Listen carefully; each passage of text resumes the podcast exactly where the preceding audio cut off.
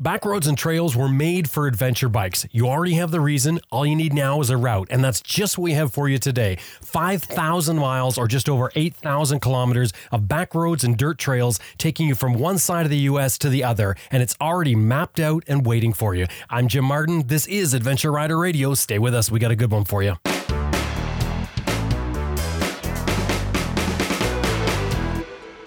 Max B M W Motorcycles has been outfitting adventure riders since two thousand two. forty-five thousand parts and accessories available online and ready to ship to your door at max b m w dot com. And you can sign up for their e-rider newsletter too. It's free. max b m w dot com. That's M A X B M W dot com. Best Rest Products is home of the Cycle Pump Tire Inflator, Tire Iron Bead Breaker, Easy Air Tire Gauge, and other adventure motorcycle gear. Whether you're on the road or off the road, you're going to want a compact and reliable tire inflation method. The Cycle Pump runs right off your bike's electrical system and will inflate a flat tire in less than three minutes. It's the one we use here at Adventure Rider Radio, made in the U S A and comes with a lifetime warranty. And Motorcycle Consumer News Magazine just chose the Cycle Pump as the M C M top pick in their recent compressor comparison. w w w dot cycle pump dot com.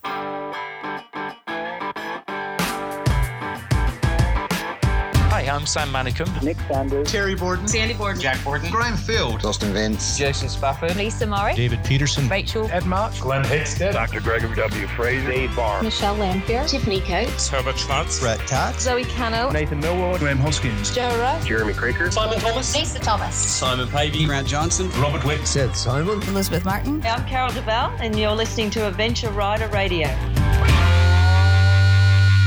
Green Chili Adventure Gear offers American-made, heavy-duty, innovative luggage systems for all types of motorcycles. Turn any dry bag into motorcycle luggage using their unique strapping system. And of course, Green Chili Adventure Gear is all tested in extreme weather and terrain to withstand the abuse of adventure riding. And that has gained them a top reputation for tough, reliable gear. w w w dot green chili a d v dot com. That's w w w dot green chili a d v dot com.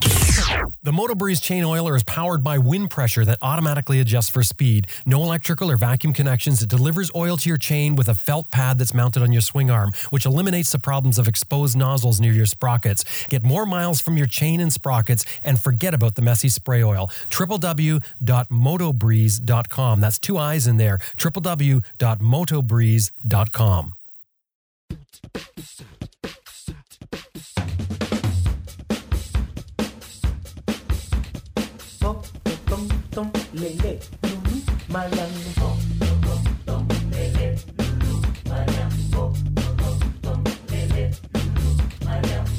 If you're looking for a long-distance motorcycle adventure that utilizes mainly back roads and trails, well, you might want to head to the States and try out the Trans America Trail, or the T A T, T A T.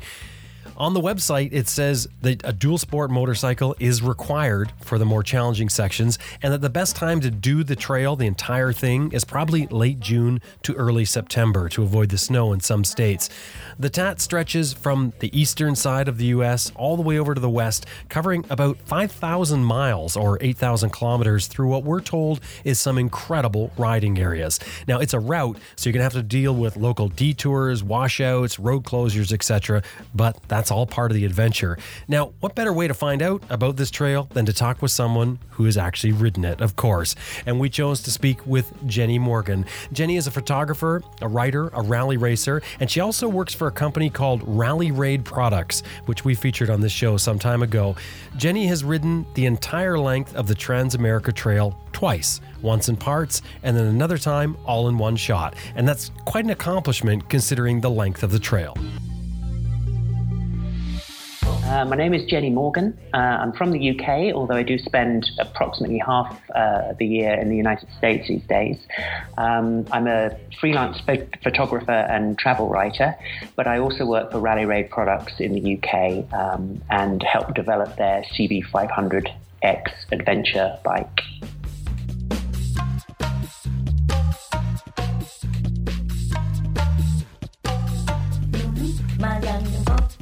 Jenny, welcome back to Adventure Rider Radio. Thank you. Thank you for having me. Great to have you on. And uh, we, we talked, um, we just ended up bumping into each other at, at a rally there a few weeks back, and you were mentioning that you ran the Trans America Trail. Why That's did you? Right. Why did you do that trail? Well, it's something I'd heard about a number of years ago. Um, in fact, the first time I came to the, the U S to go adventure riding was in two thousand seven. And I'd spoken to a friend who'd just done that. Um, and uh, and he said, oh, you know, there's this great trail that goes right the way across the country. Now, that first trip that I came there, I didn't um, have the time to, to do, and it was the wrong time of year as well to, to ride the Trans America Trail. But I went back subsequently um, and have ridden it, uh, well, I've ridden it all in its entirety twice, but the first time I did it, I had to do it in three sections uh, because of the time of year I was at. Uh, and then more recently, a couple of years ago, I managed to ride it from east to west uh, in, in its entirety. What is the, the total length of the trail? Well, they say that there's differing opinions. They say it's around five thousand miles, and I would say it's probably pretty close to that. Um, it, store, it starts in North Carolina um, and goes all the way to the Pacific Coast in Oregon. Um, it doesn't go all the way, certainly on dirt, um, to the East Coast, simply because there's uh, just not the, the, the land access uh, once you get closer to the East Coast. However, um, the nice thing about the Trans-America Trail, where it starts, or where the official start is, is very much at the end of the Blue Ridge Parkway. Um, so if you are wanting to cross the country in its entirety, you can obviously uh, pick up the Blue Ridge Parkway in Virginia, ride the length of that, and that's a beautiful scenic, if you like, warm-up ride. Um, and then you start hitting the dirt once you get into North Carolina. Your idea for riding it this time was more of the sort of a proving thing with your bike. Yeah, it was. Um, as I say, I'd worked with Rally Raid um, over the, the previous year developing an adventure conversion kit for the Honda C B five hundred X, and this would give it better off-road ability, and also because it was higher quality suspension, uh, it gave it better on-road ability too. And I thought that it was an excellent opportunity to prove the all-terrain ability of the bike. Um, the Trans-America Trail is primarily dirt, dirt roads, gravel roads, and what you'd call trails, O H V trails, and some pretty rocky sections, certainly once you get into Colorado and further west. Um, but equally, the, the whole concept of the Trans-America Trail is to really sort of cross the country by the road less traveled. So there are back roads, byways, highways, um, no major uh, highways particularly, but some really lovely paved roads. And so if you're on a, a dual sport or a, you know, an adventure bike, it's an ideal um, machine to use to ride the Trans-America Trail, because you're not, um, you know, you're not wearing out your knobbly tires on a full-on sort of dirt enduro in that sort of way. So we thought that the that the Trans-America Trail really, you know, epitomized the whole adventure riding ethos, which is paved, unpaved, gravel, dirt, sand. It gave you a little bit of everything, and um, and also you had a goal because it was a cross-country trip. For those who don't know, I mean, we, we talked a while back. We did a piece on the, the Honda C B five hundred X, mm-hmm. talked about the conversion kit that you were involved designing. Just for those who don't know, the, the Honda C B five hundred X, if you look at it when it comes out of the showroom, it doesn't, uh, like to me, it doesn't really look like your what people market as adventure bikes. And and you yeah. guys have the the kit that changes that quite a bit. Well, that's right. I mean, the, the Honda is, uh, I think it, it's probably kind to say it's adventure styled. I mean, it does look like it'll do the business. It has a beak, it has a windshield, it has a large gas tank. But if you look more closely at the, certainly at the um, the chassis of the vehicle, it, it's a very um, road-orientated adventure bike. It has seventeen-inch cast aluminum wheels, um, doesn't have an awful lot of ground clearance, um, and it's it's a very low-slung sort of, um, you know, it's very comfortable and, and a wonderful bike to ride, but it's not what you necessarily want to take on anything more than a dirt or gravel road as standard. However, having ridden the bike, uh, as soon as I managed to ride one uh, in the summer of twenty fourteen, so it's been out for about nine months, um, I was am- amazed at how many attributes, good attributes it did have for an adventure bike. And when I came back to the U K that summer, John at Rally Raid Products and I sort of sat down and drew up a specification that basically gave it two inches more suspension travel and, and obviously the associated ground clearance, uh, and also fundamentally fitted it with um, spoke wheels with a nineteen-inch front wheel rather than just the seventeen-inch front wheel, which obviously gave you a much wider range of uh, dual sport tires.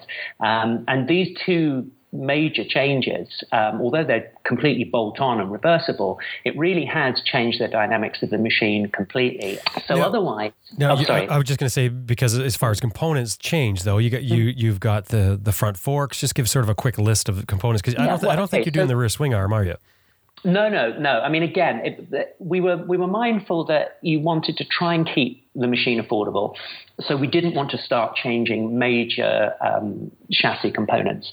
So in that regard, we, we soon decided we would want to retain the original fork legs, the fork sliders and the fork stanchions, um, simply from a cost perspective. If you were to change a pair of fork legs, you'd be looking at fifteen hundred dollars minimum for, uh, for a pair of uh, fork legs. And then you'd have all the associated problem with brake discs and calipers and all of these kinds of things. And if you're trying to do it with brand new components, which is obviously what Rally Raid w- would only sell, then, um, you, you know, this was the idea. And as I say, there's nothing really wrong with those components, except the, the internals were very budget. So basically the um, the kit replaces all of the internal c- components of the forks, uh, gives you new, softer, longer springs. It gives you longer damper rods with built-in shim valving.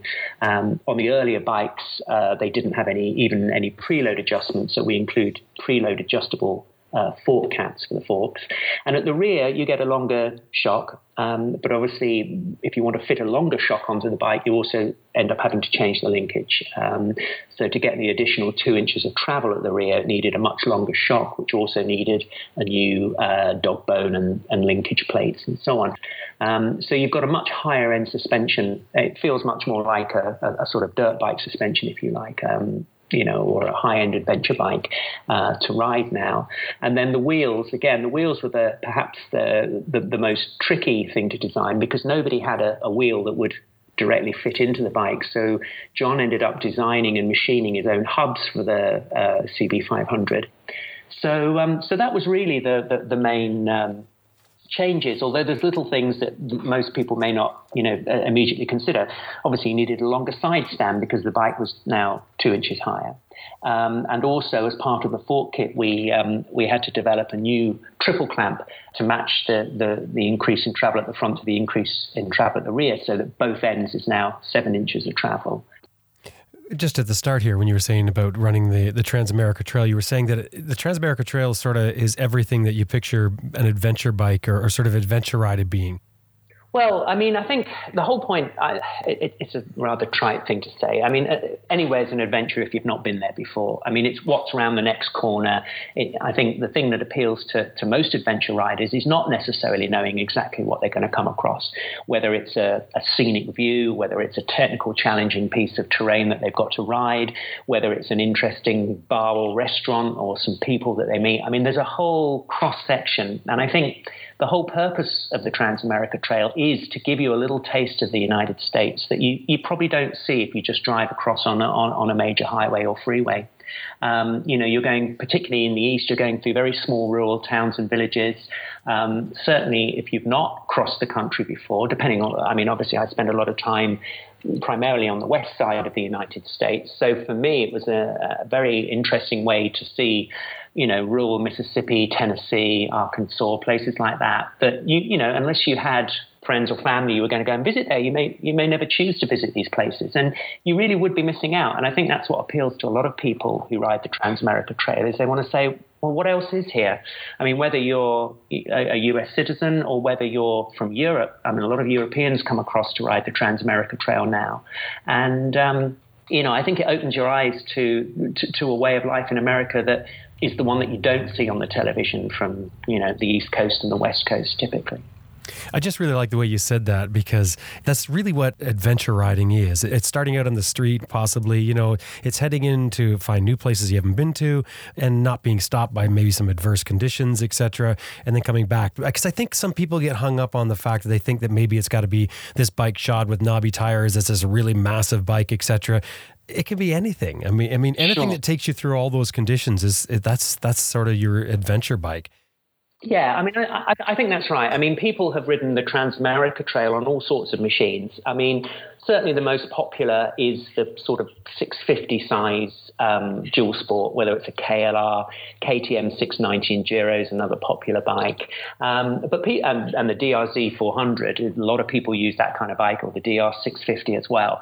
Um, so they've tended to use a more dual sport orientated machine. And that's fair enough, because a, a large proportion of the Trans America Trail is unpaved. And some of it, um, you know, particularly further west, can, can be quite...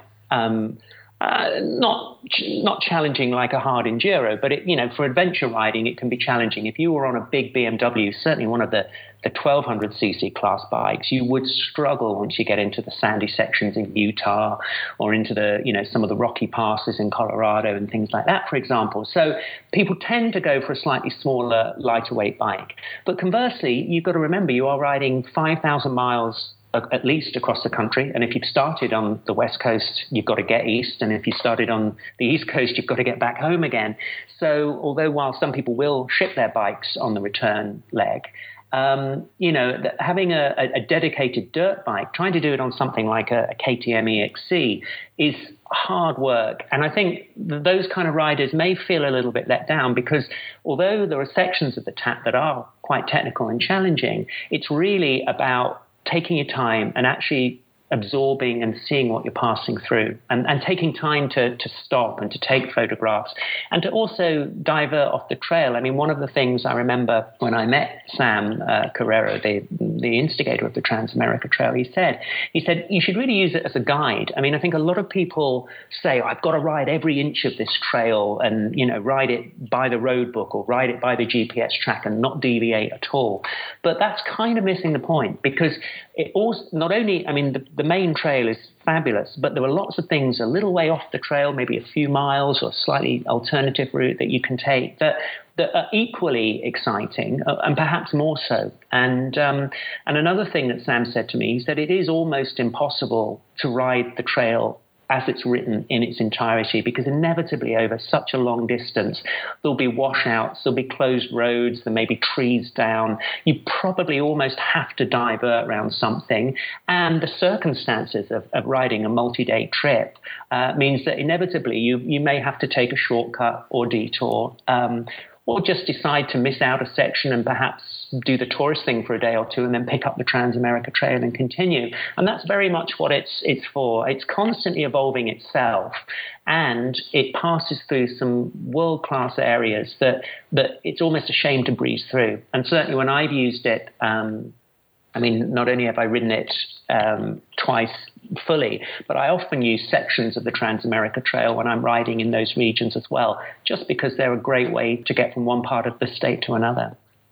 So if you were to sort of try and break it up into sections of maybe of difficulty or even interest, could you do that? Well, sure. I mean, I think, as I say, the the way the, the, the, the route has been put together is it starts in the east and ends in the west. Um, Sam's notes and, and, and road books follow that format. Obviously, when he started this, G P S was still in its, um, you know, sort of early stages. Now you can get full maps of the United States on your cell phone, never mind on a dedicated G P S unit. So a lot more people will use the, the G P S download of the tracks. And certainly Sam has actually um, split the, uh, the the different stages, the different legs, if you like, of the route um, into sections state by state now. So if you only wanted to ride maybe two or three of the states at a time, you could just download those sections, do them, then come back and, and do more. But I mean, I think if you if you do have the time, and I would say that it takes you, realistically, it would take you at least a month to to ride it in its entirety. It took me twenty-five days with one day off in the middle. Um, and I was solo, and I was doing between two hundred fifty and three hundred miles a day um, on that trip. Now, obviously, if you were riding with friends or you wanted to do some more sightseeing off the main trail, then you, you've got to allow for that as well. And almost you need to factor in a little bit of um, time for things like, I mean, you'll almost certainly need to change your tires at least once on a cross-country trip like that. Depending on the bike you're on, you may need to do an oil change at some point and things like that. And there may be, you know, trail damage that you, you need to stop and repair en route as well. So all of these things need to be factored in. Um, So, so yeah, you need to, you need to keep that in mind, that it's a um, you know it's a month long trip. But if you can afford the time to do that, you really do see that progression. Um, you know, it is a, a wonderful journey from from the east side of the United States to the west. Uh, you start off uh, in rural. Um, North Carolina, Tennessee, Mississippi, which is relatively flat. There's some lovely tree-lined trails, uh, quite a number of creek crossings, which are kind of fun to, to splash through. Um, the only uh, thing you need to be wary of, of course, is the time of year that you do it as well. Although, you know, it'll take you a month to ride the Trans America Trail, but also which month you choose is going to be um, Uh, is going to be dictated very much by the weather. Um, and primarily because you pass through a number of the high passes in Colorado, you're really looking at sort of mid-July onwards to, to, to ensure that the passes are clear. And even then, I mean, I was up there recently this year, there's still snow at the side of the trail, although all of the actual passes were open at least. Um, and uh, but conversely, obviously, if you're the end of July in Colorado, you're going to be hitting Utah in August. Well, it's over one hundred degrees Fahrenheit at that time of year in the desert. So not only are you riding different terrains, but you're having e- extremes of weather uh, typically as well on the Trans America Trail. Um, and certainly if you start much earlier than that, you're almost certain to, to get a little bit wet further east. Um, and the, the sort of the dirt roads and trails that you get in uh, in Mississippi and again in, in Arkansas and Oklahoma particularly, if it's been raining there, then the trail just turns to mud. So with a sort of two inches of slime on top of the clay-baked trails, which is incredibly difficult to ride a motorcycle on. Um, so, you know, e- even if you don't have any mechanical issues with your bike, I think almost inevitably you'll end up in a, uh, you know, with a scenario where you are battling the elements as well. You're almost sort of forced to run it east to west if you're going to do the whole thing in the entirety, aren't you? Because a month long to be able to get through the, the mountains at the right time, boy, you're you're pretty much stuck doing it in that direction. Yeah, I mean, I think so. I mean, it's um, when I rode the Trans America Trail in two thousand eight, I arrived in September. The first thing I did was take the bike to Colorado and then ride from Colorado back west, which meant I got to ride the high passes before the snow came. Um, and because it was September, it wasn't quite as hot in the desert, although it was pretty much still in the nineties when I was in Utah. Um, but as I got, because it was getting towards the end of the year, as I got further west, of course, the Pacific Northwest was was rainy and cold, and and certainly Oregon um, was, was, you know, was was very wet and slimy, and there's a lot of forest riding there. So that was that was harder work. Um, and then what I did in the in the new year, I rode across the U S to the East Coast. I went to Daytona Bike Week, for example, so middle of February.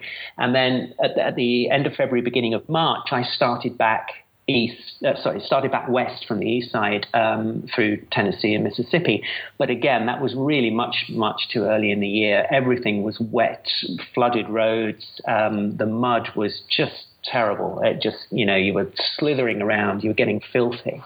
So, yes, you do have a, a relatively short window if you're going to ride it.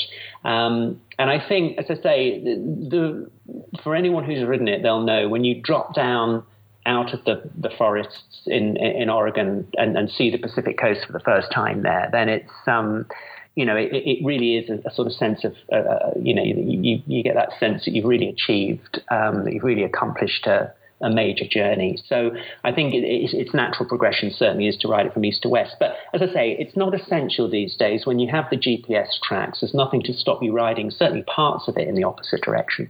Um, but obviously you're a little bit more on your own then, because all of Sam's notes and, um, you know, the sort of his typical outline for the route is, is based on the east to west direction.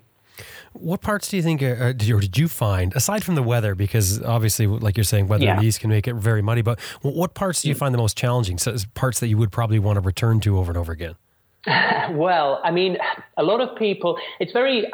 I, it's interesting. I've been speaking to uh, a, a guy who's got a C B five hundred X, actually. He read my ride report that I did a couple of years ago when I rode the C B five hundred X across the Trans America Trail, and he said, I've got to do this. And he went out, he bought this C B five hundred, he has fitted the kit to it, and him and two or three other buddies are, are just about to embark on the trip. And, you know, it's very easy to say that, yes, if, if all you want is a is a if you like, a, a, a dual sport challenge, then then put simply, west of the Rocky or the Rockies and west is is where it's at. Um, that's not to say there's there's you know there's some actually very interesting riding in, in Arkansas as well, in the Ozark Mountains. That's that's a really lovely section. And actually, I very much enjoyed riding through rural Mississippi as well, and Tennessee. I mean, you know, it's it's a different kind of riding. But obviously for me, coming from Europe and coming from the U K particularly, riding in the East reminded me a little bit of, of riding in the U K, um, you know, on the dirt roads and trails that we have here. Once you get to Colorado, that's where you've got the majesty of these twelve, thirteen, fourteen thousand foot high mountains. You know, you've got scenery that is utterly dramatic. And then again, once you get further west from there into Utah, you've got this unique, uh, absolutely stunning desert um, geology there that um, is like nothing else in the world. So from a, a wow factor point of view, then yes, yeah, certainly once you get to Colorado, things really start to become otherworldly. But that's not to dismiss the, the, the eastern side of the Tat at all. As I say, it's all about building up. And, and I think the way that, that Sam's not only directed you to start in the east and finish west, but also the route that he picks. I mean, I remember riding a, a couple of sections in, I think it was Tennessee, for example, on little minor roads. And I'm thinking, well, you know, this is okay, but I'm just kind of bobbling along. When, when's it going to get exciting? And then suddenly you'd come around a corner, and even if you're on a paved road, you'd see a lovely old house, or you'd see a, a, a creek, or you'd see a, a lovely place to stop. Or, and I mean, what, one of my endearing memories is there was a lovely farmstead in, in Arkansas that I remember that was that typical red red barn with a windmill. And again, for someone that, that, that hasn't grown up in the rural United States, you know, to me, that was such a, a wonderful thing to see. It was a real, you know, surprise and a real treasure. So I think if you start off the Trans America Trail with an open mind, um, then you will enjoy all of it. If what you want, though, is a slightly more technical riding challenge, then, yeah, I think, you know, Colorado and Utah. Um, and now, of course, that the, the Trans America Trail goes up into Idaho as well. That gives you slightly more technical riding, slightly more of a dual sport bias. Let's talk about bike and equipment to run mm. the Tat. Um, mm-hmm. Now, you, you didn't camp on, on your last run, did you? No, um, because I was blogging this on a almost on a daily basis, um, I did elect to to stay in motels pretty much every night. I did camp a couple of times, but I, I chose to, and, and I used campgrounds. Now, certainly, again, and this is, although, you know, in the world of internet and free sharing information, um, you know, Tat routes are, downloads are available. The reason you go back to Sam, or and the reason that people do um, go to him and, and pay for his information, is because it's so comprehensive. He'll tell you where the fuel stations are. He'll tell you, he'll recommend places to camp. He'll recommend motels. And certainly, if you want to stick on the Trans American Trail um, and, and if you like, camp as much as you can, try and stay as close to the original route, you you do um, you will need to forfeit um, a comfortable bed from time to time. However, that said, you can also, if you're prepared to perhaps break from the main trail and head north or south fifteen or twenty miles off, off the main trail route, you can end up in a town where you'll you'll get a bed for the night, and then you can obviously just retrace your steps and carry on on the Tat, which is what I did. I wanted to make sure I rode it as much as I could in its entirety. So if I ever broke from the main trail, I always returned to that point the following morning and continued. Um, and for me, that was, you know, that was uh, the way I wanted to do it. I was traveling on my own. I was riding solo. I do like, a, and if you're riding two hundred fifty, three hundred miles a day on the dirt, you kind of like a, I like a shower and a bed anyway. But obviously, if you were riding in a group, you may feel that, that actually there's no need to do that, and that you could set up camp. And certainly, again, once you get a little bit further west, there's plenty of opportunities for wild camping on B L M land, and there's campgrounds um, every so often as well. So you, you really do have a lot of flexibility when it comes to overnight accommodation. So aside from the suspension setup mm. that we already talked about on your bike, what what did you have set up for luggage, and what did you carry with you on the Tat? Or what, at least what do you feel that others should carry? I think you carry a teddy bear, and I, I don't think that's really required by everybody. He's a little piglet. Yeah, that's right. He comes in my backpack. Right. No, I mean, I, I think primarily for um, for the Tat, I mean, it it, it, it sounds like you're te- teaching people to suck eggs, but start off with a bike that's that's reasonably well prepared and maintained. Start off with fresh tires, start off with a new chain and sprocket, start off with fresh brake pads. And those should really see you through to the end of the Trans America Trail. There's no reason. As I say, depending on what tyre brand you choose, you're probably going to need at least one rear tyre and, and quite possibly a front tyre too before you, you ride the whole um, whole length of the of the trail.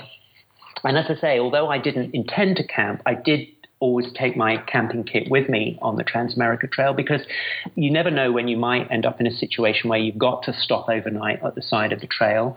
And conversely, you may find a spot that you think, you know what, this is so beautiful, I, I want to wake up here in the morning. And you just decide to camp um, for the sake of it. And certainly I always have um, coffee brewing facilities and um Uh, you know, energy bars and, and, and snacks and things with me. So I can always have a, a sort of modest evening meal or breakfast before I continue on. And I always, if I do that, then I always treat myself with a, either a nice lunch or a, a breakfast if I find a diner on, um, you know, the following morning. So yes, you, you know, prepare to be flexible. Um, you know, take tools that you can obviously, your main concern is probably going to be a puncture. I think it is with most dual sport riders. So make sure you've got a puncture repair kit and you know how to change a tyre in the field as well. It's very easy doing it on a square of carpet on your garage floor, but it's very different doing it in the rain and two inches of mud in Mississippi. So, you know, be be be confident that you can change a flat tyre and that you have uh, the facility to, to blow the tyre up again. Um, and then just take those kind of basic trail tools that you take to, to get you going again. I mean, because both John at Rally Raid and myself come from a rally racing background, we have over the years, if you like, refined our own personal toolkit. And the ethos is very much to get you going again, to get you to a place of safety. No one's expecting you to to change a piston or or even change a clutch out in, in on the Trans America Trail. Although it's it, it is a good idea perhaps to take a spare cl- clutch plate, depending on which bike you're using, um, just in case you've you've burnt your clutch out and you need to to, to effect a, a sort of temporary repair. But on the whole, it's those tools that will get you going again. So zip ties, quick steel, Um, duct tape, all of those kind of things, um, spare chain link, for example. Um, you are riding a, a, a high proportion of dirt, so things like that, you know, the, the kind of things that, that you may come across on a, on a weekend's trail ride. If you imagine you're doing that ten times in a row, and that's pretty much uh, the equipment that you need to take. But you certainly don't need to take a huge number of spare parts. I mean, again, the good thing about the Trans America Trail, although it stays off the beaten track, you're never all that far from a town. Um, and in this day and age, it, you know, if there is a, a major problem with a part, you can normally get it U P S to you in a in a couple of days. So, um, and also the other thing that's quite nice about the Trans America Trail, and again, a, a reason for using Sam's notes and, and information, is there are various places along the route that over the years have become, um, you know, places of pilgrimage almost for tap riders. They'll stop off there, they'll be able to camp overnight. Um, I stopped, for example, recently at the Three Step Hideaway, which is a, a camping and cabin uh, facility just on the uh, Colorado and Utah border.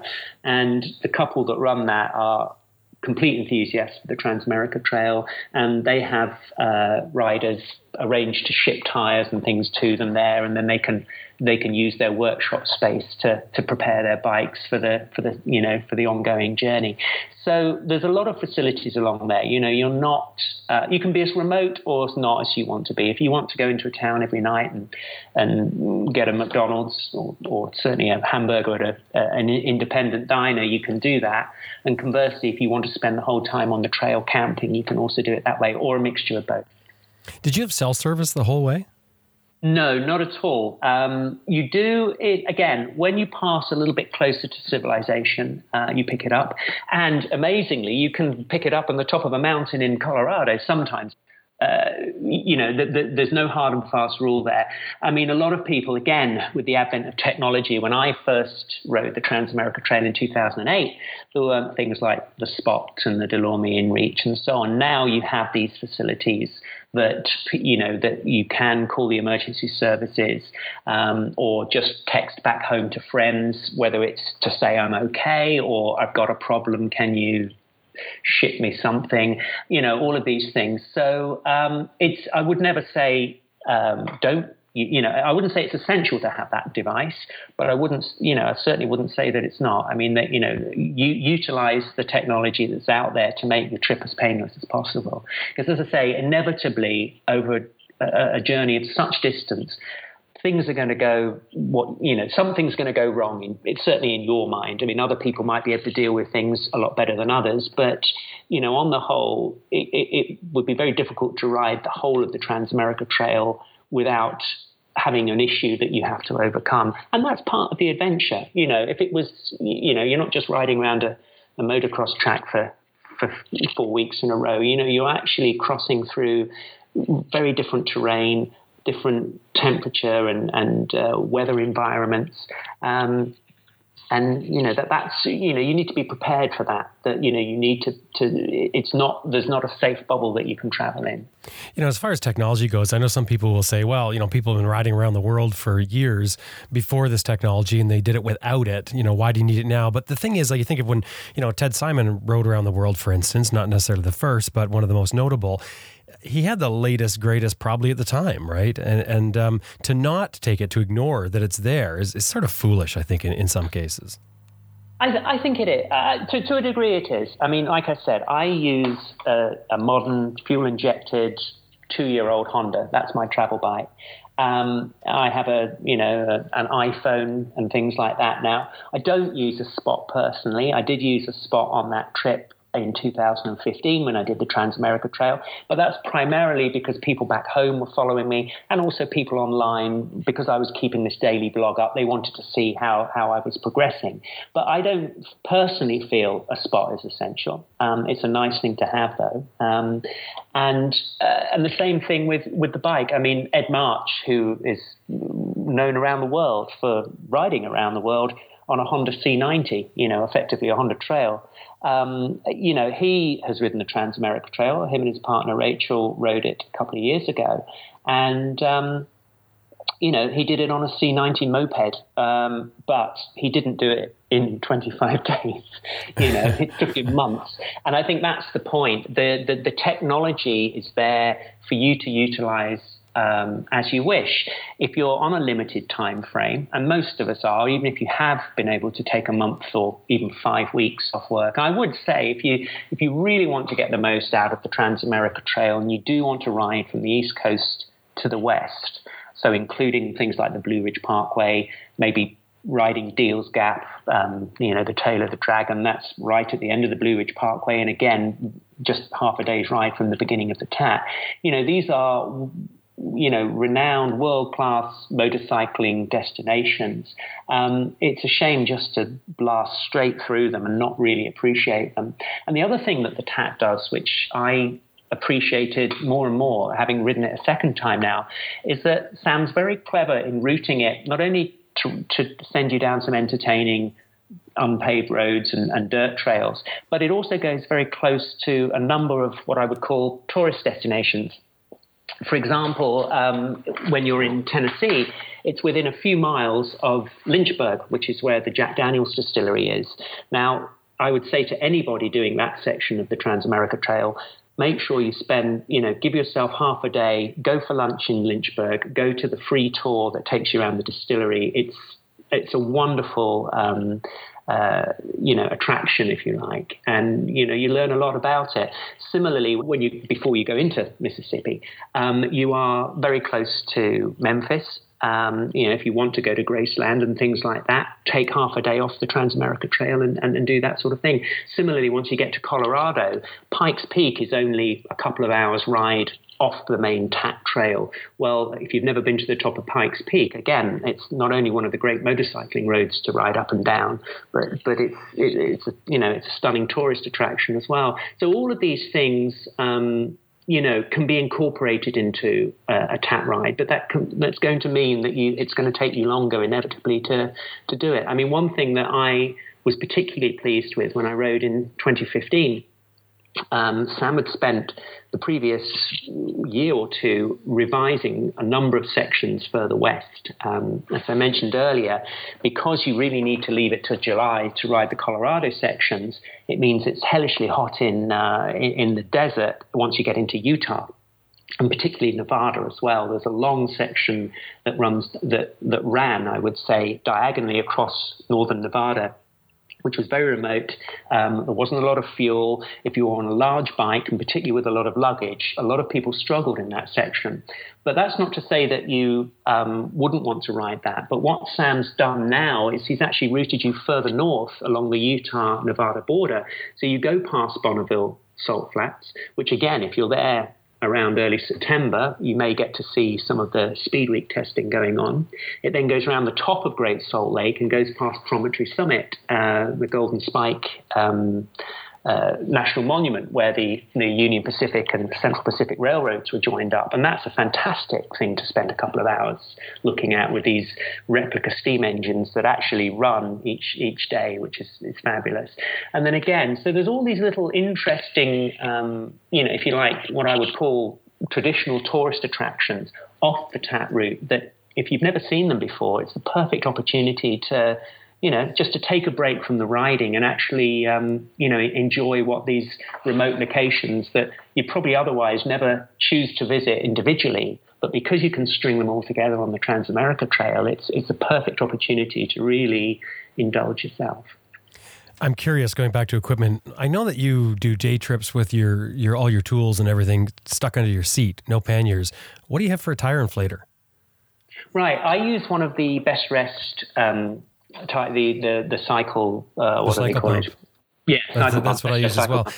That yeah. fits under your seat? It does. I mean, again, another thing that, that wasn't the reason we chose the bike, but was a nice surprise when we, um, you know, once we started poking around with the C B five hundred, is that it has quite a lot of space under the under the seat.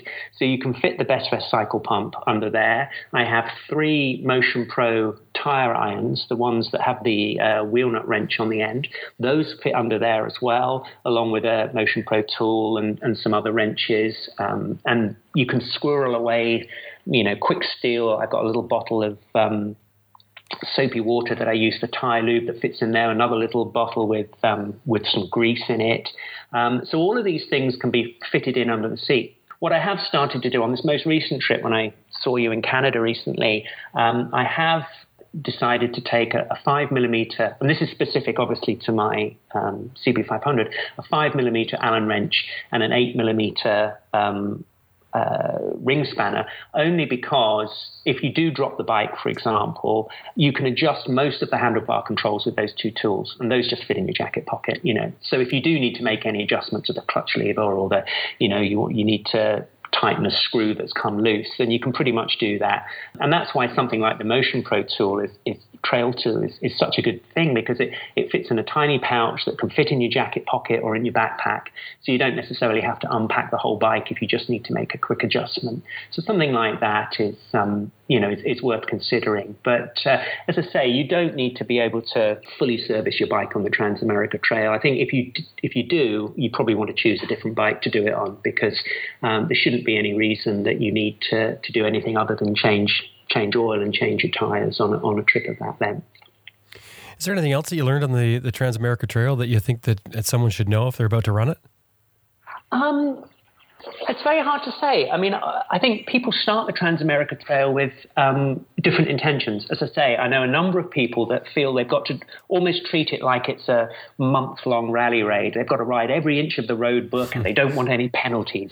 Um, but to me, you know, having done it now, and certainly, the, as I say, that I did it in almost in reverse. The first time I did it, I, I had to do it in three separate sections. And certainly a lot of the motivation in twenty fifteen was to go back and to ride it in its entirety. And I, you know, I, I freely admit to that, that for me, that was, um, you know, p- part of the attraction was I was riding it at the time of year that, that I could ride the whole thing. But as I said, inevitably I got, um, I had to reroute due to flooding in, um, in Oklahoma and, and, and in uh, Mississippi.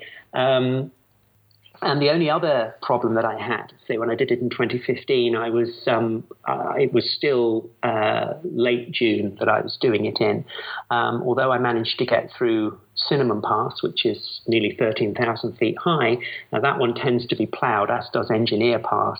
Unfortunately, further west from there, California Pass was still blocked through snow. You could see up the valley that the snowplow had gone a certain distance and then just clearly given up and, and reversed because um, there was far too much snow there. But conversely, on my way back from Canada this this last month, um, I was able to ride all of those passes in its entirety. So again, um, you know, technically I didn't ride every inch of the Trans America Trail in twenty fifteen, but I have now joined up those dots by returning to it. And I think that's the other thing that, that people will take away from it. If you do decide to ride it end to end, you'll then go back again, ride parts of it, maybe incorporate some alternative routes. I mean, certainly in Colorado, um, over the years, the the Trans America Trail route has changed. It used to um, take in um, Temecula and Hancock passes. Uh, those now are not county maintained, uh, and they're also very rocky. Um, certainly, if you were on a large bike, I rode them this summer on my uh, C B five hundred. But anything larger than that, you would really start to struggle, I think. Um, a lot of A T Vs and side-by-sides, uh, rental vehicles, you seem to use those trails now, and they're they're, they're pretty rough terrain. Um, So the, the, the T A T route, the official T A T route, stays south of, of Highway fifty there, and passes there are easier on larger bikes, very scenic as well. But there are also Tin Cup Pass, Imogene Pass that you mentioned as well, um, you know, that you may want to incorporate into your own Trans America Trail ride, and I'd certainly encourage you to do that if you have the time. Uh, as I say, it's fun to stick to the, the trail. Um, but also, you know, you may have your own personal preference and want to reroute off. Jenny, always great talking to you. Thank you very much. Oh, it's great to chat to you as well, Jim.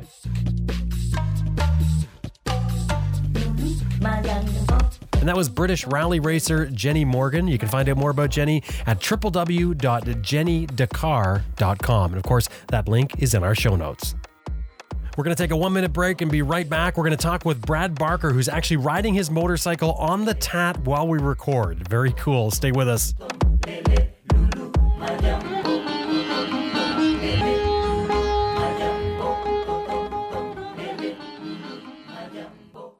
So over the past few weeks, I've been riding in Ontario, Canada. And for those that know Ontario trails, mud is everywhere and it sticks to everything. But it doesn't stick to my I M S Products Rally foot pegs. Why? Because I M S designs their foot pegs using what they call a is a watershed design, meaning that they're designed to help prevent clogging. And one hour in this mud will make you appreciate this feature. And it's just one of the aspects of design that goes into I M S products. Hey, I M S has been around since nineteen seventy-six. And over that time, they've developed a huge following for their tough, reliable, well-designed racing products. And now you can have some of that high-quality feel where you need it the most, your foot pegs. I M S has a complete line of adventure motorcycle foot pegs for riders just like you and me. Prove it to yourself. Visit them at w w w dot i m s products dot com. And of course, anytime you're dealing with them, be sure to mention Adventure Rider Radio when you make contact with them. w w w dot i m s products dot com.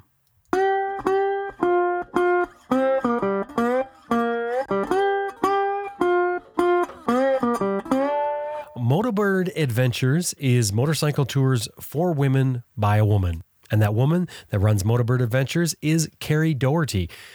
Motobird Adventures is located in California, and here's what's coming up for them. And by the way, if you had book early to make sure you get space, September thirtieth to October third, um, they're going to be exploring twisty roads of Marin and Sonoma counties. And they're covering over three hundred miles on this one. They're staying in luxury airstreams in a hotel, um, a five-star or, or Michelin star restaurant. Uh, they're going to have a day at the spa. This is great if you're looking to go out with a bunch of like-minded bikers. Again, October twentieth to twenty-fourth, they're going to be exploring the central coast of California on paved roads, over seven hundred miles, staying at cabins, a historic hotel, um, wine pairing, a vintage uh, motorcycle museum, lot to check out. Drop by the website, w w w dot motobird adventures, w w w dot motobird adventures. And of course, make sure you tell her that you heard her here on Adventure Rider Radio.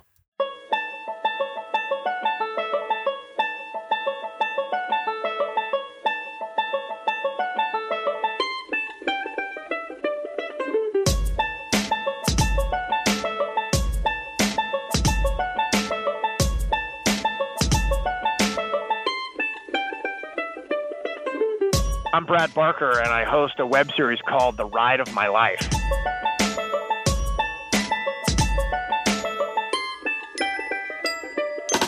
Hey, Jim. Oh, man, can you hear me okay? I can hear you now. I'm actually I'm actually on the bike in my helmet right now in uh, in the Hi- National Historic uh, District of uh, Colorado. I just came down from Engineer Pass, and um, and that's where I am. What exactly are you doing right now? Uh, I'm on the Trans America Trail, and um, and it's an unbroken dirt road from. from Cape Hatteras Lighthouse on the Outer Banks to Port Orford, Oregon. And it's, it, I think it's the biggest adventure ride you can do in our country, in the United States. It, it's you know, fifty-eight hundred plus miles from North Carolina's Outer Banks to the Oregon coast. And it's largely off-road, or at least that's what it's billed as. And now that I'm on it, wow, it's a little, little different than it's advertised, I gotta say. Well, I was going to ask why you would ride it, but um, that's probably a stupid question. Well, why why would anyone, why does anyone do any of the stuff we do or any of the stuff that's featured on, on your show? It's just a thing that's out there that people do, and um, there's not a lot of people that do it on these big adventure bikes. And I, I had just gotten the new B M W uh, G S twelve hundred Rally Edition, which is their two thousand seventeen Uh, off-road bike, and um, and it's just I've got it set up so well, Jim. I mean, my gosh, this is this is the bike right now. Uh, it's dialed. Now, did you have a twelve hundred before that? Yeah, I had a fourteen twelve hundred, mm. and um, and I love that bike. That's the one that's in all my videos, and uh, except for the first video that I did where I went to India, there I was on a Royal Enfield. Mm-hmm. But all of the other videos we've done subsequent to that have all been on that twelve hundred, and um. And so now with this new G S Rally, they've set it up a little different. It's got higher suspension. It's got the G S Adventure suspension on it, but it's got the skinnier tank like the like the fourteen does. Um, and it, it can't go quite as far as the Adventure, but that's okay because most of the guys that I ride with don't have the G S Adventure bike, so we all get gas together. And uh, when they get gas, I get gas. So I haven't had any, any gas issues, knock on wood. And... Um, And we're we're more or less the halfway point uh, in between all of the different mountain passes here in Colorado. I got fourteeners on either side of me, and um, and I'm honestly, I'm, as I'm talking to you, I'm watching the storm of Noah come in. It looks like I'm going to get the, the sap knocked out of me here. Any Very cool. Now. So you're using your headset right now? Yeah, yeah. I'm on the, the I'm use, I use the Cena ten C for, for all my little all my little films. And how, that's how I talk to the guys. And um, it gets about a quarter mile range, and um, and we can we can set up, and whoever's up on in front can let the guys in the back know what's coming. And for filming, we can we, we can coordinate a little bit better that way as well, uh, so that uh, so that we can say on your mark, get set, go, and, and you know we're not we're not burning disk space, which is a premium when you're traveling like we are. This is so cool, you know, the technology nowadays, to think that you're riding along. So you're actually riding the Trans-Canada Adventure, or Trans-Canada, boy, let me back that one yeah. up again. Soon, soon, soon. I want to I want to come up. You should. I want to ride that, I want to ride that with you. I, I would definitely do that. And I'll tell you, the thing with the Trans-Canada Adventure Trail, I think it's probably going to be rougher maybe than what you're experiencing. But but you just finished saying that it didn't. It's not living up to uh, to its its description. Are you saying it's worse? No, it's it's it's really, really, really boring, Jim. I mean, I'd love to tell you that we're that we're sleeping face down in a cactus, and you know we're slaying dragons left and right, and, and, and we're riding through the, the mountains of Mordor from Lord of the Rings. But but but when you when you think about it, it, it this this course this this route was not designed for that. I mean, if you look at the old Pony Express Trail or the Trail of Tears or the the trails that um, that Eisenhower set up to move military troop from one side of the, the country to the other. You know, Sherman tanks don't like twisties. Um, and the, the, the Trail of Tears is, um, that's where they marched all the Native Americans to from their, their homeland. And that's a, that was a direct route as well. Wide open dirt and gravel roads with, with very little technical off camber, uh, you know, fun riding. It's it's it's quite monotonous and, and, and quite boring until you get to Colorado. Now, once you get to the eastern slopes of the Colorado Rockies, it's almost like someone hit a light switch. I mean, you got Engineer Pass, you've got you've got uh, Black Bear Pass, you've you've you've got some amazing uh, country roads that are just just amazing scenery to behold, for one thing. But but the the, the level of of, of um, uh, technical ability that you got to have on these things is not for the faint of heart. This uh, this one that I'm about to do right now that I'm at the base of, and I don't want to lose connectivity with you, is uh, Imogene, which is right in between um, Marshall Pass. Uh, it's right after Marshall Pass and Engineer Pass. You then go up Imogene, and uh, gosh, it's fascinating. I mean, I'm I'm at the base of it right now, and it looks like a movie set. It looks like some C G I, mythical, medieval Lord of the Rings. If a dragon flew by, uh, I'd, I'd, I'd share it with you, but I would not be surprised. If, if Bigfoot walked out of the, the pine trees here, this is where you'd see him. And, and and these trails are for off-road riders and mountain bikers and side-by-side riders, and we're seeing all kinds of Jeeps and Land Rovers on the trail. It, it, it's been it's been quite busy. I actually went through that pass only in four-wheel drive. Oh, boy, it's got to be twenty-five plus years ago now. I imagine it's changed lots. We didn't see a lot of vehicles then. Is there a lot of people there now? Well, there's a lot of people there now. Uh, one of the guys that I'm with, uh, he, he does this route regularly, and, and he believes that, that they've improved it. They've widened it a little bit. They've smoothed out some sections. It's still got my heart rate up, and there's a little bit of a, uh, a, little bit of a hickey on my motorcycle seat from a couple of moments uh, that were sort of gravity research, if you will. Mm-hmm. Um, but it's um, there. There are some sections where you have several hundred feet of exposure on on either side, and uh, and there's no guardrail. I mean, if you, there's a high penalty if you if you slip, and it's wet, and these rocks are they get real slimy in um, in this rain. And uh, and so you got to mind your P's and Q's when you go through it. And, of course, we're all filming it. We've all got the, the Senna ten C, and um, and we're filming each other going through it. And it's it, it's absolutely, absolutely stunning.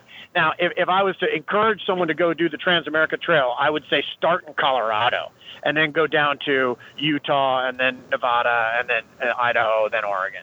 Uh, the the eastern side, I mean, to say you did it is, is one thing, and that's kind of – That's kind of what we're doing, and in hindsight, not really how I'd want to be spending my time.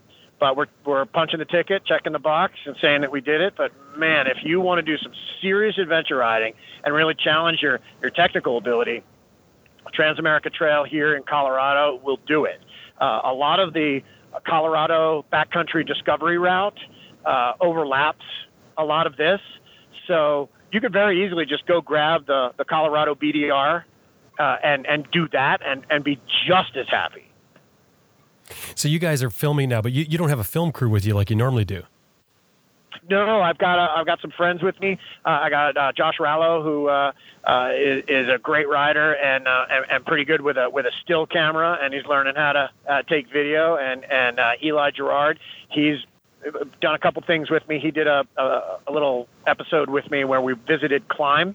Uh, and, uh, and, and he contributed a whole lot to the videography of that. But, but both, both of these guys are, are, are very good adventure bike riders. That's their, that's their deal. They are, they are both, uh, more proficient on an adventure bike than I am. Uh, I just got this story, uh, this Ride of My Life thing. And, um, and so they're, they're kind of piggybacking on that, and we're all having some fun together, trying to, trying to see what we can see and, and tell a little bit of a story on what people could do on the Trans America Trail. So when will this film be up? Well, you know, uh, I'd kind of like to finish it. I mean, this is the first time I'm really uh, talking about something in mid in in, in mid production. Yeah, before you've done um, it, yeah.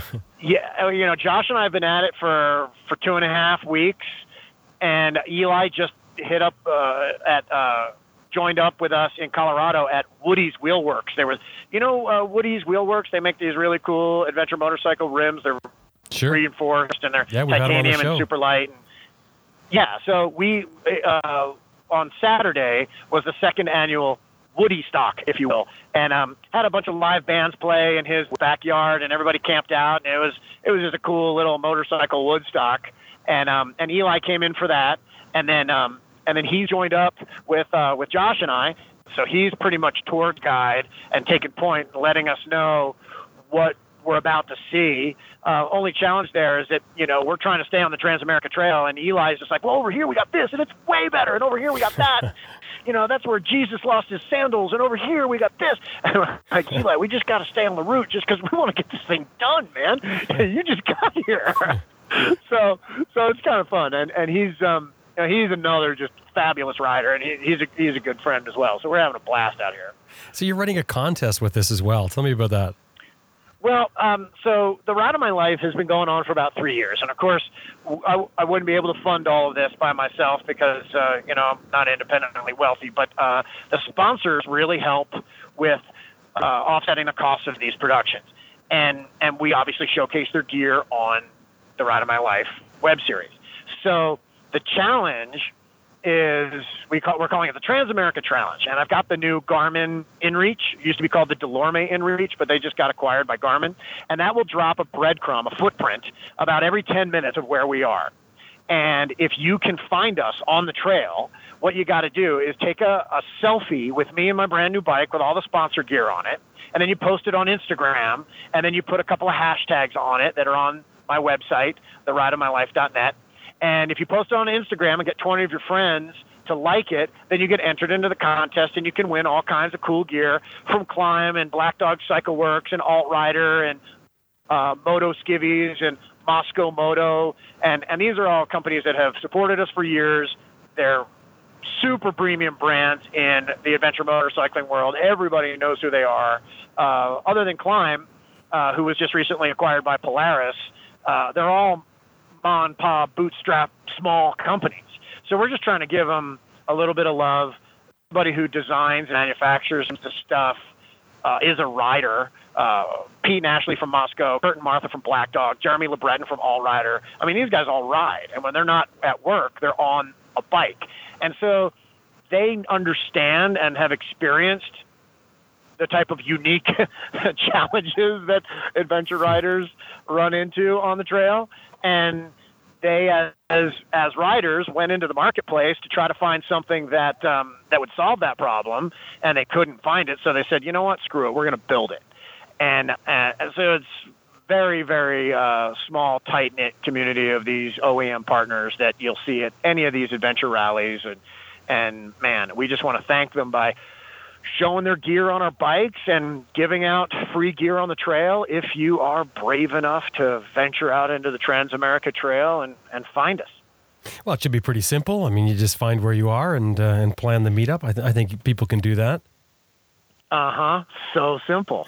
okay, we so- had one guy, one guy drive up from, from Texas to find us, and he, he ran into us. Uh, and he just l- laid in like a like a hide, like a like a uh, like a hunter in a in a duck blind, and just waited for us with his camera out. And and it was it was awesome. He's come the furthest. Uh, his name's Jordan, and he's um. I was I was impressed that somebody took it that seriously and, and went for it. So we've had uh, we've had about a half a dozen people find us on the trail. And uh, and do what they needed to do. But now we're in Colorado, the second half. We're now in a super high concentrated uh, part of the country for adventure riding. I didn't expect anybody to come find me in Mississippi or Oklahoma because that's just, you know, you're just riding through a cornfield for days. Uh, and, and that's, that's just, that's just monotonous. But now we're in this. Uh, I'd really love to entice people to come out and see if they can't find us, just to get off the couch and come experience some of this amazing riding. So you guys are going to be on the trail for what, another two, two and a half weeks? Yeah, you know, I, I don't know. I mean, it, it took us forever to get across Oklahoma, Jim, because you you go like twenty miles an hour because you can't, that mud, that mud will will, will kill you. It's demoralizing. Uh, it, it'll mess with your clutch. It'll mess with your brakes. It, it it's just it's just less than fun. I like that, and, demoralizing. Um, that really describes yeah, it too. God, It's just it's just the worst. You know, you think it's worse than riding on ice. Yeah. Um, ha- has my voice changed a little bit? Yeah, in the last, it is. What'd you do? Sec- oh, oh, I just closed my shield. Sorry. Okay. because I'm I'm actually underway right now. I'm going to probably disappear disappear into the mist here. I'm I'm now leaving the town. I've got about I got about three bars of service, so I'm going to get up into the foothills here. I'm sure it's going to start breaking up, but I can't tell you. Yeah, I can hear your engine in the background. Okay, good. So, yeah, this is the um, brand new B M W G S Rally two thousand seventeen, and what you're hearing, that's the new Remus exhaust system, and, and that thing just makes this thing sound so awesome. What, okay. What tires do you have on that? I'm I'm riding the Continental T K C eighties. That's my favorite tire and has been ever since I started riding this bike. And um, we we started the trip in, in the Outer Banks area of North Carolina, and there was just so much pavement in the beginning section of this ride. I probably would have gone with a T K C seventy or a little bit more street-centric tire because, you know, T- Continental hasn't won any awards for their durability of these. I mean, these are fast-wearing tires, but they are the safest and the grippiest for these adventure bikes. So, man, um, once you get into the dirt, that's the tire you want. But the first two-thirds of this ride thus far to Colorado has been unimproved pavement, uh, gravel roads, and actual, you know, pavement, you know, blacktop. So it's not an off-road ride. The Trans America Trail is is not off-road. But when you get to Colorado, everything dramatically changes, and and you better you better know what you're doing on an adventure bike because the the consequences are hardly certain and the penalty is high. So are you actually starting to climb upward now, or are you still in the town? No, no, the town is uh, I'd say about ten, uh, maybe ten minutes behind me, and uh, and I'm in the twisties. I, I've got nothing but uh, alpine forest around me. It's just evergreen. I can look up and see the timberline. Right now, I'm I'm I'm going up uh, um, Mineral Farms uh, area. If you're familiar with the area, I'm I'm going up Engineer Pass right now, and um and this is uh just this is why you buy a motorcycle of this kind, to go here where I am right this very second. There's nobody around, just evergreen trees, gravel road, and I'm looking at my uh, G P S, and it's just. It's just switchbacks. It's just twisties. And and I have to look almost straight up to see the sky because the, the pine trees are obscuring me to the left, and the, the, the sheer mountain rock is obscuring my view to the right. So I'm I'm just in a channel right now. And it's a skill, isn't it, too? I mean, you, you've got to work the motorcycle to get it through this stuff. It's not like if you were driving a four by four, you just drive up it. Well, I mean, the, the, the four by fours are having their challenges, too. I mean, all these guys are on their... on their uh, you know, no one's wearing, no one's riding a stock uh, vehicle up here. Everything's modified. Everything's got got balloon tires that are really low uh, tire pressure. Uh, they, they look, they look like, um, they look like they all got flat tires, and and they've got high suspension. Nobody comes up here for, for an afternoon picnic with the kids. This is not that kind of, not that kind of route. And you're in a storm right now. You, it looks like a storm's coming in. Uh, yeah.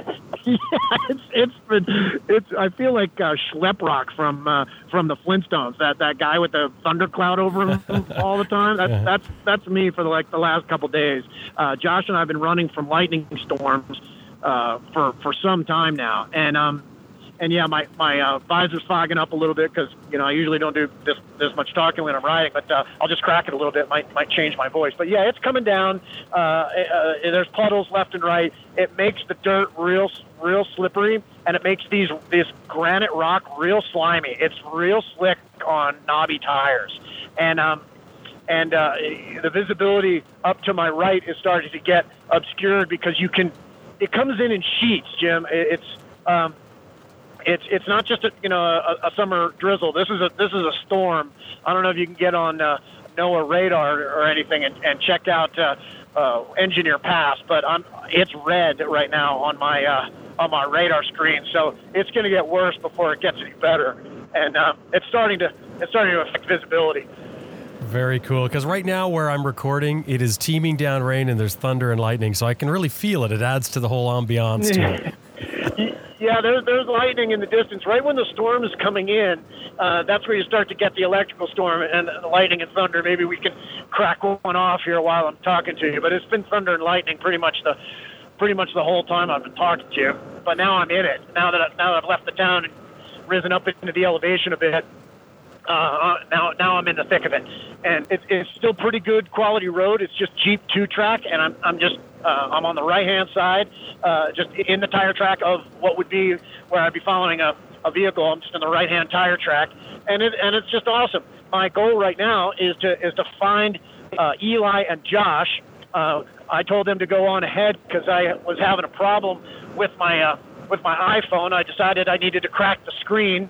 And you can't really have a, an Instagram contest if you don't have access to Instagram. So I had to go to uh, one of those little cell phone stores, get that, that repaired. So I'm going to try to pick up some speed, or at least that was the plan, uh, uh, and, and then and then meet up with them tonight or tonight or tomorrow morning. But I'm I'm running solo now, and uh, it looks like it looks like we got some gates in front of me with a closed. Br- oh no, there's a nice little bailout. Okay, I can go around that.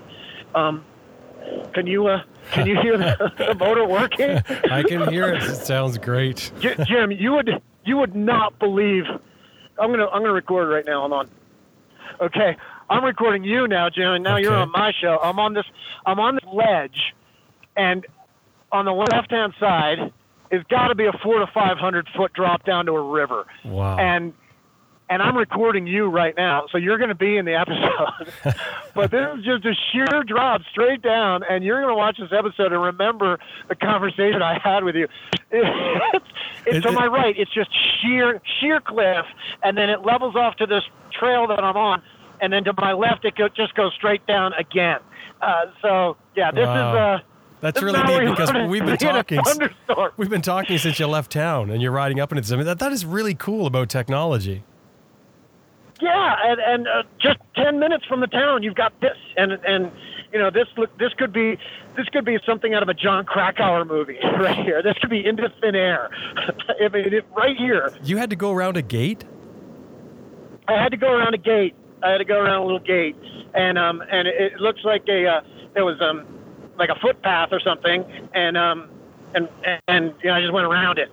As, as many have before me and probably will after me.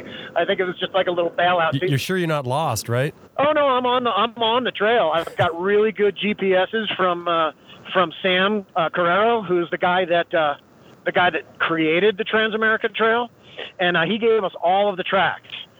Okay, so now I got a now I got a waterfall here and a water crossing that I'm going through. Okay, we're through, but yeah. We're in the middle of it. this is this is it. I wish I was with uh, with the guys, because um, then we could be getting all kinds of angles and hearing their chatter as they're seeing this for the first time. Because uh, Eli knows the route, but but Josh has never been up here. And I certainly haven't been up here. And are they camping? Yeah, we're all camping. Oh, nice. We're not uh, we're not doing the we're not doing the hotel thing, Jim. We're adventure riders. Uh, can you you can hear me okay?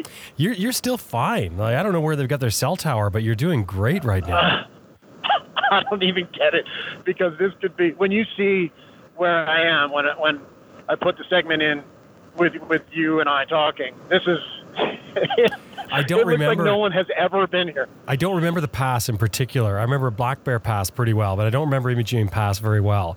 But um, we did do it. But like I say, it was a long time ago. You, Do you know where the town of Ouray is? Yeah. That's where I came out of. That's where I was talking to you. Yeah, I think I can picture it. And then I went up it. from Ouray to Engineer Pass. Yeah, I think I think I can picture it because you're into some real, like, real, I mean, are you saying the road's not so bad right now, but you're, you get mega drop-offs? Mega drop-offs on either side. You, there's no way you, you can, like, if your bike falls, it's it's falling for several, I don't know, twenty, twenty stories. Mm. You know, it's not going to slide down the hill. It's going to drop like a like a helicopter. How fast are you going? You, um, right now, I'm, I'm I'm going about fifteen miles an hour. I'm going straight up.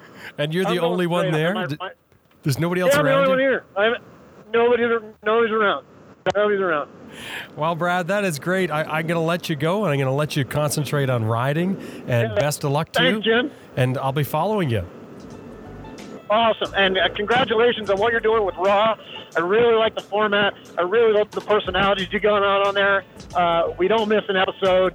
Um, you're really doing awesome stuff, and it's it's awesome to be on uh, on Adventure Rider Radio with you.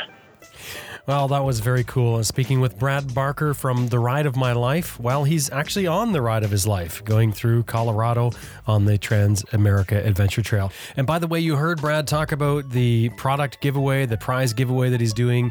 Well, here's the details on how to get something for free from him. Yeah, so we are on the Trans America Trail, and we're running the Trans America Challenge, where if you can find us on the trail by going to the ride of my life dot net. You can read about the contest. You can click the button, Find Brad, and that will show you exactly where I am within ten minutes. And if you can vector my location and run into me on the trail, take a picture of me and my brand new G S Rally by W, post it on Instagram, get twenty of your friends to like it. You can win a lot of really cool adventure gear from the sponsors that have been supporting the show for up to three years now. And of course, that link will be in our show notes.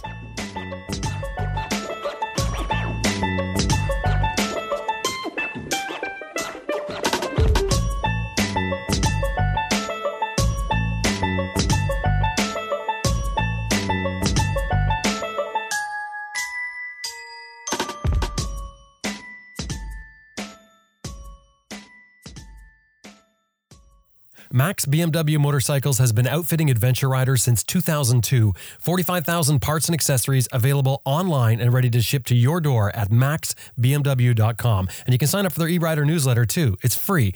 max b m w dot com. That's M A X B M W dot com.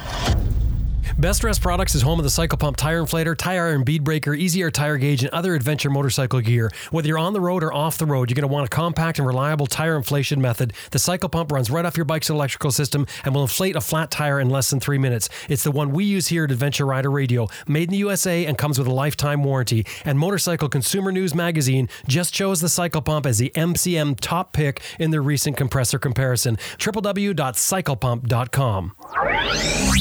Green Chili Adventure Gear offers American-made, heavy-duty, innovative luggage systems for all types of motorcycles. Turn any dry bag into motorcycle luggage using their unique strapping system. And of course, Green Chili Adventure Gear is all tested in extreme weather and terrain to withstand the abuse of adventure riding. And that has gained them a top reputation for tough, reliable gear. w w w dot green chili a d v dot com. That's w w w dot green chili a d v dot com. The Moto Breeze chain oiler is powered by wind pressure that automatically adjusts for speed. No electrical or vacuum connections. It delivers oil to your chain with a felt pad that's mounted on your swing arm, which eliminates the problems of exposed nozzles near your sprockets. Get more miles from your chain and sprockets and forget about the messy spray oil. w w w dot moto breeze dot com. That's two I's in there. w w w dot moto breeze dot com.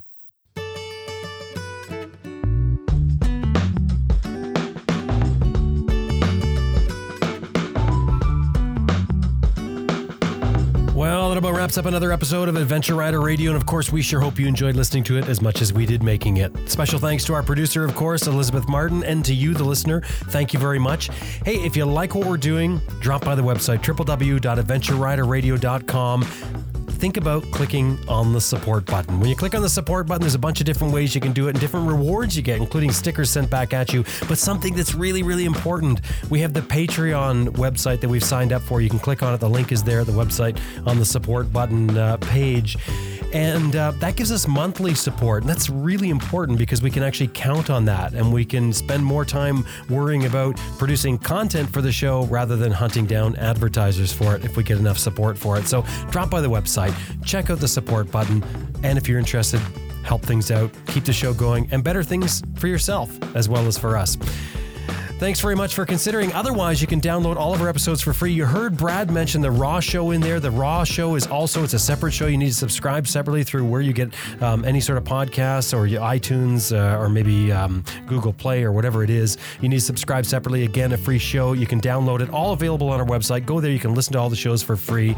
And uh, send us your feedback. And don't forget to drop by our website, or not our website, our Facebook page, because it's important that you like our Facebook page. So if you haven't already, drop by the page. Give it a like. Thanks very much. My name's Jim Martin. This is Adventure Rider Radio. See you next week.